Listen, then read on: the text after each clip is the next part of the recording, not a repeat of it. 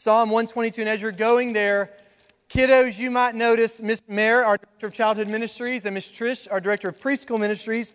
They are walking by with some goodies. We know it's been a while since you've been in the building. Y'all have made it this far. We're giving you a, a, a mid service reward, kiddos. You're doing great.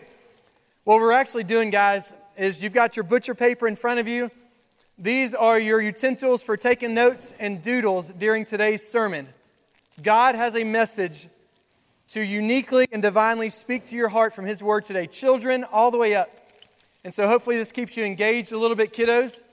Adults, I will admit, I saw a few of those adults in the first service today taking advantage of this. So just raise your hand a little bit. They'll, they'll slip you some sidewalk chalk and you'll be all right as well.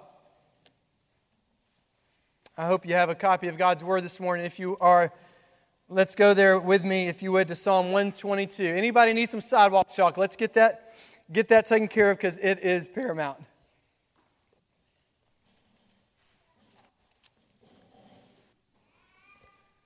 And that's my boy. And I know as soon as I start talking, he's going to be the loudest. So, right on cue, thank you, Judah. Moms, dads, don't worry about the kiddos. The wiggles, don't worry about your spouses making extra noise as well. We're all kind of out of the norm, out of the routine of being in person like this. So, we've got extra grace today. And what I know with the utmost certainty, God's going to move just like those tables are moving. That was my voice, so I can do that and God's going to be honored as well.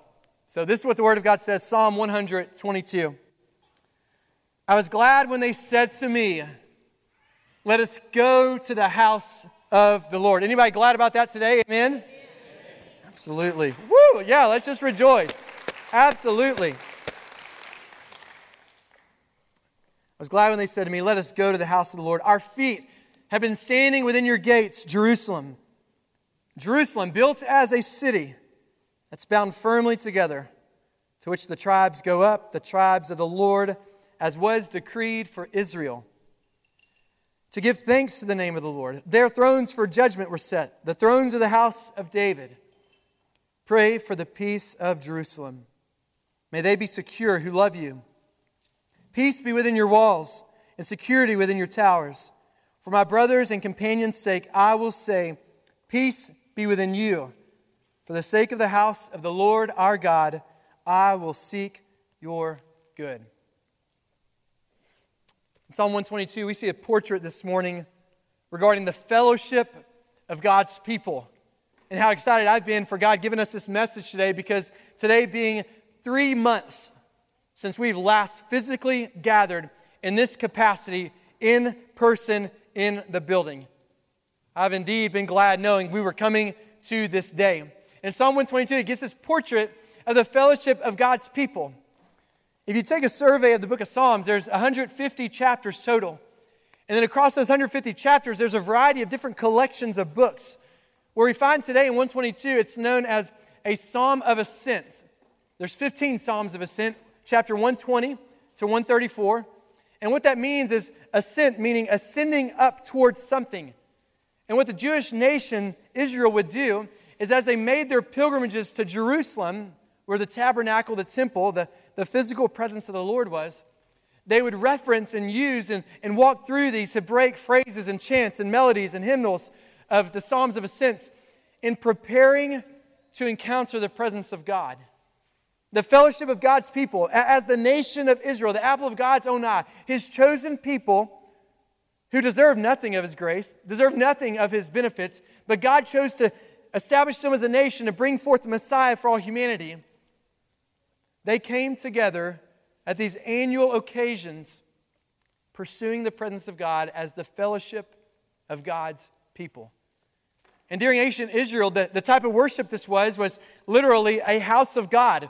This was a temple, a, a tabernacle, physically constructed according to divine decree. According, you can go through the Old Testament. See precisely how the Lord, the maker of heaven and earth, gave the Israelites his commands and his, his instructions on how to assemble his physical house there in Jerusalem. And now this took place three specific times during the year. It says they were glad when they got to go to the house of the Lord. And the backstory here comes from Deuteronomy 16. We won't go there together, but Deuteronomy 16, verses 16 and 17. speaks about three specific times a year when the nation of Israel, male at a minimum, God said at least your men, three times a year, should make their way to Jerusalem for these occasions. The first was for the Feast of Unleavened Bread. We know it more familiar as the Passover. The second one was the Feast of Weeks, weeks, like weeks on the calendar. We know it more familiar as Pentecost, the giving of the law at Mount Sinai. And the third was the festival or the Feast of Booths, or tabernacles, where God dwelt with his people, provided them exodus from the Egyptians all the way to the assured, promised, promised land across the river Jordan. So, three times a year, you can imagine the nation of Israel, far and near, converging to Jerusalem to collectively go as the gathered fellowship of followers of God to his physical presence represented there at the Temple Mount in Jerusalem. And they would walk through these Psalms of Ascent.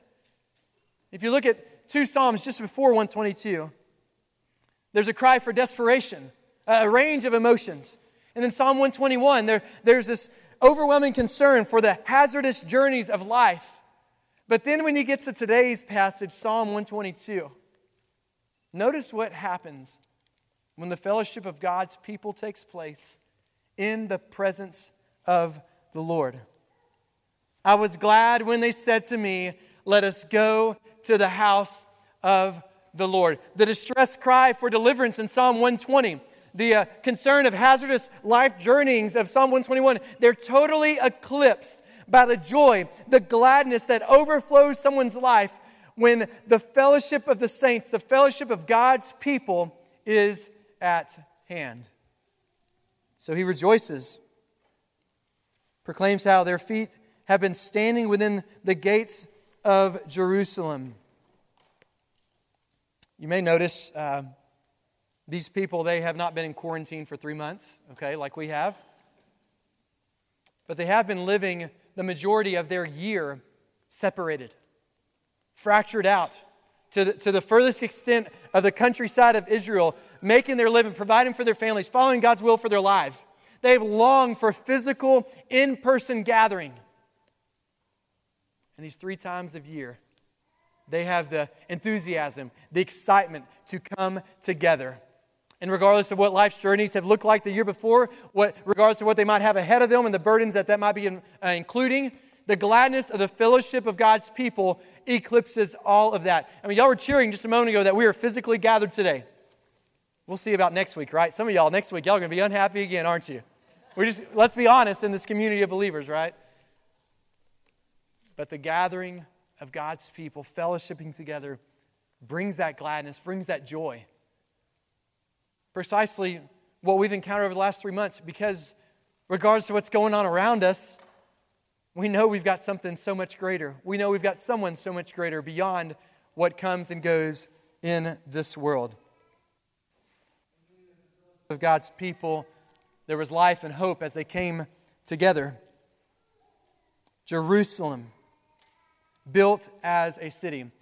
From verses 3 to 5, the psalmist provides some extensive description here. What is Jerusalem? What does it really look like? Well, he describes it Jerusalem, Yerushalayim in the Hebrew, literally meaning the city of peace. He says, You are like a city. So here it's a geographical location, a, an actual city that's been recorded throughout history, still there today. It's a city, but, but more importantly, it's a collection of families. It says it's built as a city collection of families coming together. And then it says that is bound firmly together. There in the city of peace, which is found in the assembly of God's people, there is stability of life. We've known stability of life over the last three months, not because we have good health insurance. Lord knows, dare I say, not because of the government in place. We have a stability of life because we are a fellowship of God's people, and we know who's got the world in his hands. We know who creates with a speak, a spoken word, with a breath from his voice, and it comes into existence with no ingredients, no materials needed. built as a collection of families coming together, bound firmly, there's stability when they're together, to which the tribes go up, the tribes of the Lord. Not only are there a collection of families coming together, not only is there stability found in the fellowship of God's people, but here there's this reality that these collections of families have come together and they have made commitments to one another where they can speak of one another as different tribes. My bride, who just had to go out, sorry, honey. 12 and a half years ago, 13 years ago on July 21st, next month. Y'all make sure she knows I remember that date, okay? She may not have heard that. 13 years ago, before God, before my family, before the church family, she chose to allow me to be part of her and in the tribe together. There's a choice that is made, a covenant made to be part of a tribe with one another. And in that, there's covenant made and commitments made to come alongside one another as part of that tribe. And here, not only is it just a, a happenstance, a collection of families, but they've come together committing themselves as the people of God, as the children of God, as the nation of Israel, the true gathering of God's people in unity as tribes of the Lord. I want us to notice two things. Understanding the background of this is great. Understanding what's going on with the Psalms of uh, Ascent, that, that's great. But here's two things we want to see. As, these, as this fellowship of God's people came together, they did two things every time. It's epitomized in Psalm 122. As they came together, they remembered and they responded. As they came together, they remembered and they responded. The fellowship of God's people, it was a gathering in which they first remembered redemption. They came together based on these three feasts the three divine decrees for them to go to Jerusalem. And in that gathering of God's people, they remembered redemption. Remember, the first was the Passover. Think about what they remembered in that feast, that actual festival.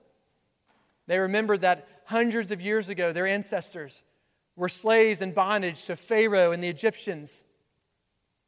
And that tenth and final plague came that Moses warned them about, saying, The, the oldest, the firstborn of your household, will be struck dead overnight unless you have faith in the God of Israel and place the blood of a pure and spotless lamb over your doorpost and trust in that and have faith in that blood and, and being obedient to the Lord. And the death passed over those homes. So they'd go once a year. They'd gather as a fellowship of God's people and remember that redemption provided through the Passover lamb. They'd also gather together as a fellowship of God and of God's people, and they would they'd remember the redemption that came in the, the, the Feast of Weeks, Mount Sinai. You might be thinking, wait a minute, Mount Sinai, that's, that's the law, the Ten Commandments. Redemption with the law? Absolutely. God has always operated with grace and truth. And yes, even under the Ten Commandments, there is grace and truth. Where God has shared his truth with humanity. And what does humanity do every time? We disobey him. All throughout the, the pages of history, humanity receives a truth from God and chooses not to completely have faith on that. And so the Feast of Weeks celebrates and remembers the redemption that God provided through the law, saying, Here's how you can best follow me. Here's how best you can be faithful to me. And then I provide the blessings of, of your loving of me as God and your loving of others outside of your relationship with me as God. Feast of Weeks, they would remember the redemption through the law. And then that third one as well, the Feast of Tabernacles, the Feast of Booths, or the Feast of Shelters.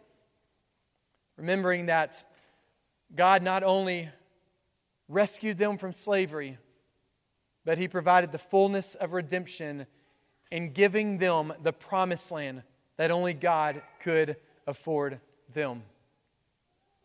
The fellowship of God's people comes together ever since the Old Testament, ever since the nation established, ever since there ever was a people of God, and always in the fellowship of God, they come together, and in their gathering, there is a remembrance of redemption and a response to redemption.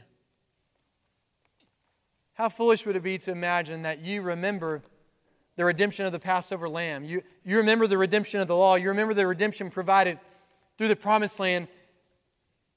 And then it doesn't cause any action in your life. Remembrance of the redemption God provided these people of His always led them to respond in obedience. Look at verse 4. To which the tribe, I'm sorry, verse, uh, yeah, verse 4. To which the tribes go up, the tribes of the Lord, as it was decreed for Israel. They went up and they remembered his redemption in these situations to give thanks to the name of the Lord. When the redemption provided by the Lord is remembered, what naturally flows from that? Gratitude. A heart of thanksgiving for what God has extended to humanity that we can never deserve or earn within our own resources. But what also comes out of that thanksgiving and gratitude is an action, an appropriate response to the redemption in our lives. For the Israelites in Psalm 122, we see it played out in their prayer in verses 6 to 9. Pray for the peace of Jerusalem. May they be secure who love you. Peace security within your towers. So they're praying for the peace of um, Jerusalem. There's prophecy and historical timelines we could walk through in God's plans for Israel as, as a Jewish nation and things like that. Absolutely. We're not going to dive into those details this morning. Not, not first week out of the gate, guys, okay? But based on their remembrance of God's redemption, they are grateful for all He has done. And then their prayer is, Lord, we want to respond with lives that show that which you've done for us in a way that honors you. Pray for the peace of Jerusalem. Notice, I told you earlier, Jerusalem is a city. I know that's not earth shattering, okay? But verse 6, look at what happens here. Pray for the peace of Jerusalem. If you stop right there, you're thinking it's just a city, it's just some geographical location. But then notice what's used in the second part of verse 6 May they cure who love you. God chose Jerusalem as a city for his people to gather these three times a year, to remember and to respond. But It's not based on a city, it's based on a people gathered together with their commonality of faith in relationship to God. So they remember God's redemption and they want to respond in a way that's appropriate, thanking Him for that and asking Him to help them live it out accordingly. Psalm 122 talks about the fellowship of God's people. What about today? It's our second service today. We celebrated baptisms. We have got live stream going on for those who have different underlying conditions or just not, not comfortable being with us today. But today we are three months to the date from since we last physically gathered in here. And I'm sorry, some of y'all are in the splash zone here. You just got to, you're taking your lives in your own hands. Three months to the date. I remember because Wednesday, March 11th, things were so good. It's so good, guys. Let me tell you. We went to the Houston Livestock Show and Rodeo. Remember that? Oh, just think about all those crowds touching each other. Oh my goodness. Life was good. Our little Levi, he did the mutton busting. He left 24 other little sissy cowgirls and cowboys in the dust. He won the buckle, baby, out of two dozen other kids. Yeah. Woo!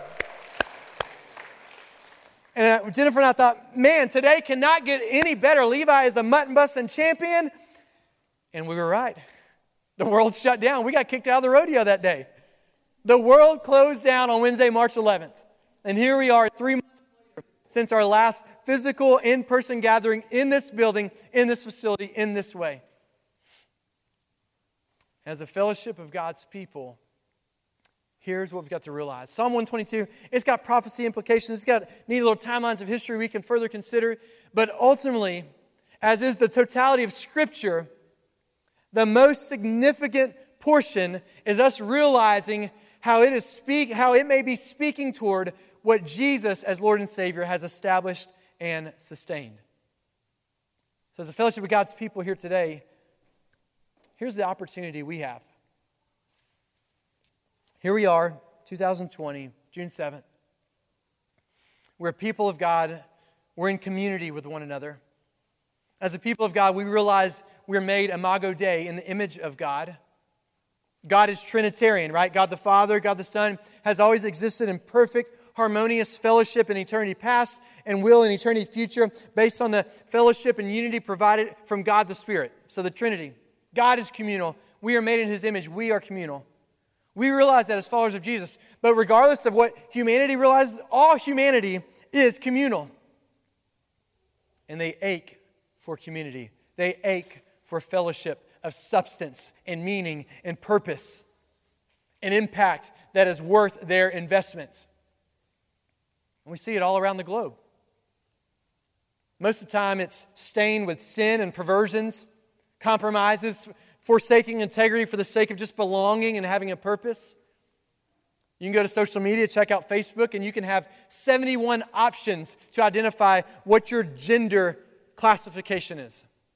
That you might be a part of a community or fellowship you're comfortable with. You can be male, you can be a female. If that's not acceptable to you, you can identify as pan gender. I had to look it up. I'm only 34, guys. I didn't, I didn't even know what that meant. Maybe you're pan gender where you feel like you identify with a full spectrum you encompass everything on the spectrum of gender, from male to female, and leprechauns and unicorns all in between. We kind of laugh at it, but ultimately it's just a sad reminder there is a creation out there, a human race out there, longing for community in which God has implanted in them, being made in His image. And they are seeking all means necessary to belong and most often not finding the grand design. LGBTQ, they've added to their community. Now it's LGBTQ AI for artificial intelligence. Whatever we can come up with for humanity to find a belonging. But here we are. Today, we don't remember redemption in the same way the Israelites did, but what do we do in our gathering? We remember the redemption provided from the, the once for all Passover lamb, don't we? That humanity and our sinfulness, the chasm was too great. But God sent his, his own Son to live a perfect life as the true, spotless Lamb of God. And then he died a death we deserve because of our sin. And then he went to a grave that we deserve to go to. And just as we sang earlier, his body that was lifeless in the ground, dead on our behalves for you and for me. On that third day, breath came back to his breathless life, his body, and he resurrected from the grave. Hallelujah. There's a couple. You praise the Lord. We come together as a fellowship of God's people. We remember the redemption through the once for all Passover lamb. We also do it about, about the law and the truth and grace because in this law, Jesus fulfilled the law. He didn't abolish it, it was good because he revealed to us his character and helped show us how to love God better and love others. We celebrate that and the grace we can now live out based on that which has been extended to us. Everything we do weekly on our Sunday gatherings is to administer, to help administer the grace from God to us in the singing and the preaching and the praying and the sidewalk chalk on the butcher paper. Whatever it is, we are coming because through the truth and grace, God extends that to us. And absolutely, though not the same as Psalm 122 in the Feast of Booths and Tabernacles, but yes, in our gathering, we remember the redemption that He has bought us and purchased us with His blood in our dead condition. But not only does He save us, praise be to God, there is an eternal promised land waiting for everyone who professes Jesus Christ as Lord and Savior. We remember in our gatherings the redemption afforded us through Jesus Christ as Lord and Savior. But it doesn't stop there we recognize in the gospel, we have that community, we have that fellowship that is worth all of our being. And we know there is a world out there today. For the last three months, they've been quarantined. For the last three months, they have been halted on their normal in person interactions across the globe so today, the opportunity we have as God's people gathering, remembering His redemption, the opportunity we have in response to redemption is to recognize humanity to the ends of the earth has a desperate longing for community like never before. And as life gets back to whatever normalcy we're able to get to, Please, Lord, college football. I say those every day. I mean, if the Ags are going to win another national championship since 1939, it's bound to be post COVID, right? And it's, it's bound to be some weird year this year. Nobody? Whoop. Come on. There we go. Luke, I just baptized you, man. Come on. oh, my goodness. We have a human race longing for community like never before. How will we, in our fellowship of God's people, remember his redemption and then allow our response to go to the lost in our city, our mission field, and present to them the invitation to be welcomed into the community, the family of God? I think that's what God wants us to hear today, church. Our first physical regathering. Reminder that we gather to remember the redemption He afforded us, yes, but to also remember it doesn't stop there. That as we leave this place today, we enter our mission field, the city God has providentially placed us, that we may go and show those others that if God in Jesus, as Jesus, the Son, the Savior of all creation, can take me in my broken condition and accept me and make me holy and heir to his righteousness based on his death, burial, and resurrection, he can do the same for my neighbor and my community and my city. So, will you, Katie's first, commit yourself to that? Fellowship of God's people.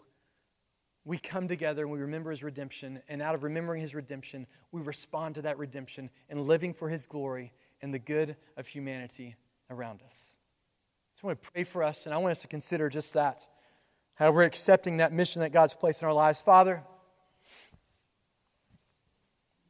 thank you first and foremost that you made a way.